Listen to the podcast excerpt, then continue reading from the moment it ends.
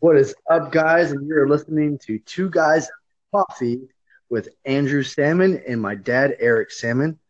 So we're uh, over here brewing a fresh pot of coffee since we already went through a little bit of it this morning.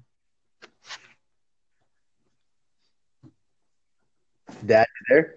Yep, I'm there. Dead air. All right, cool. So this morning, um, we started talking about how technology in today's age is kind of similar to uh, back in the 50s when it was the big sort of like Jetson kind of mentality where like the future's here or like the homes of the future and stuff like that with all the technology we have now. So what you're talking about is like what we were saying, like the home of the future, and they had all these different appliances and all these different uh, um, little gizmos and gadgets within this home, you know, and and so only flavors of that kind of moved in from the 50s into like the modern age. So we were reheating some of our coffee got cold, so uh, you were reheating in, uh, coffee in the microwave, and so it's like the microwave was what came out of that. Yeah. you know. Yeah, and then um, so what's crazy, what I was talking about earlier was um, just different things. Though I think it's so cool with the technology we have now. It's a little different with uh, 3D printers and stuff like that. It's just insane how it's kind of uh, not really been too much of a disruptor, but you have like you were talking about um, people that have just been able to utilize all this new technology for the better. So, like one thing you were talking about is the guy that was creating those prosthetics. Right. Yeah. So the guys that are creating the prosthetic. Um, so that was a video on YouTube where the guy had had uh, an injury or was born without a hand or something when he was a kid and had issues with uh, trying to uh, uh have a comfortable prosthetic. And so in later years, when when uh, the 3D printers came out, he started printing his own hands, and then started doing that for other kids because as kids grow, you know the prosthetics don't grow; they stay the same. And so he found a, a simple way to to make these prosthetics that weren't so elaborate. It was more cost effective, and these kids could have these prosthetics grow with them. And so instead of having some complicated uh, system, uh, it was very simplified and, and worked very efficiently. Yeah, which is awesome. I, I, I seen another video this morning where they now have these really small scale 3D printers, or not 3D printers, uh, but 3D scanners that hook up right to your your smartphone, and you can create a 3D image of everything or anything, which is pretty crazy too to think about. Right. And so we I think part of that we were talking about was barrier entry was so you have these in-home makers that are doing these things, but I don't necessarily think that'll be mainstream. I think you'll still have people who will make things like that on their own and other people will adopt that or buy from them.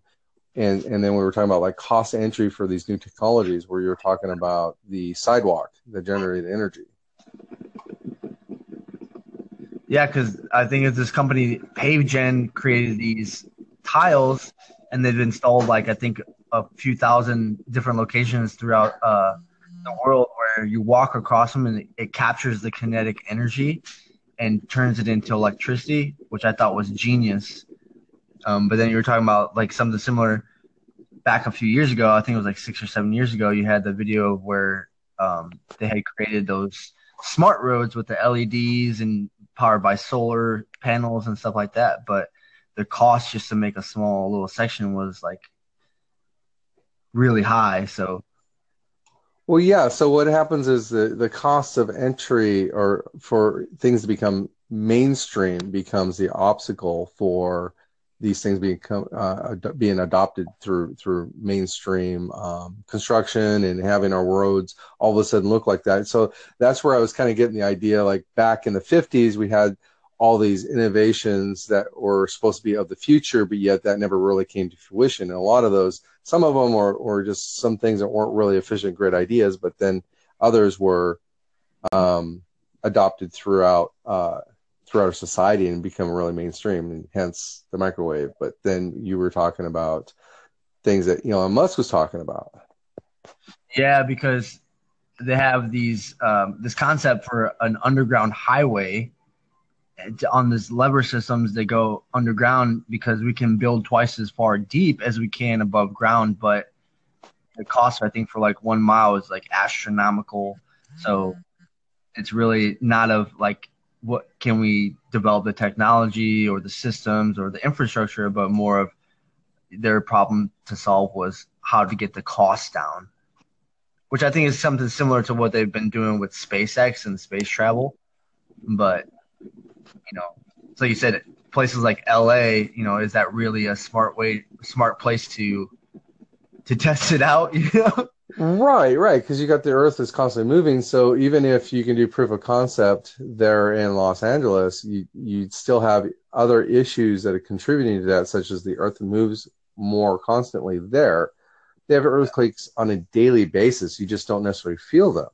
Right. You know, talking about uh, there in the like the Ring of Fire, the Pacific Rim, you know, right area that might not work as well as more of an inland kind of thing or intercontinental, um, where you know throughout the different continents you would have these different challenges. So one of the things I was talking about was I think we're going to have not just one main um, solution to the different problems that we're having with these innovations, but you would have things work synergistically together. So it wouldn't be just all solar power is the big thing, right? Or or wind technology. You know, it's going to be a combination of all these different things. You're going to have sidewalks, you're going to have solar, you're going to have wind, you're going to have all these different things. You know, and and probably still some coal and oil and things like that. So it's going to be a combination of all this stuff, not just all one thing or all one or the other. So so anyway, so that's how we go from what was it, uh, microwaves to underground.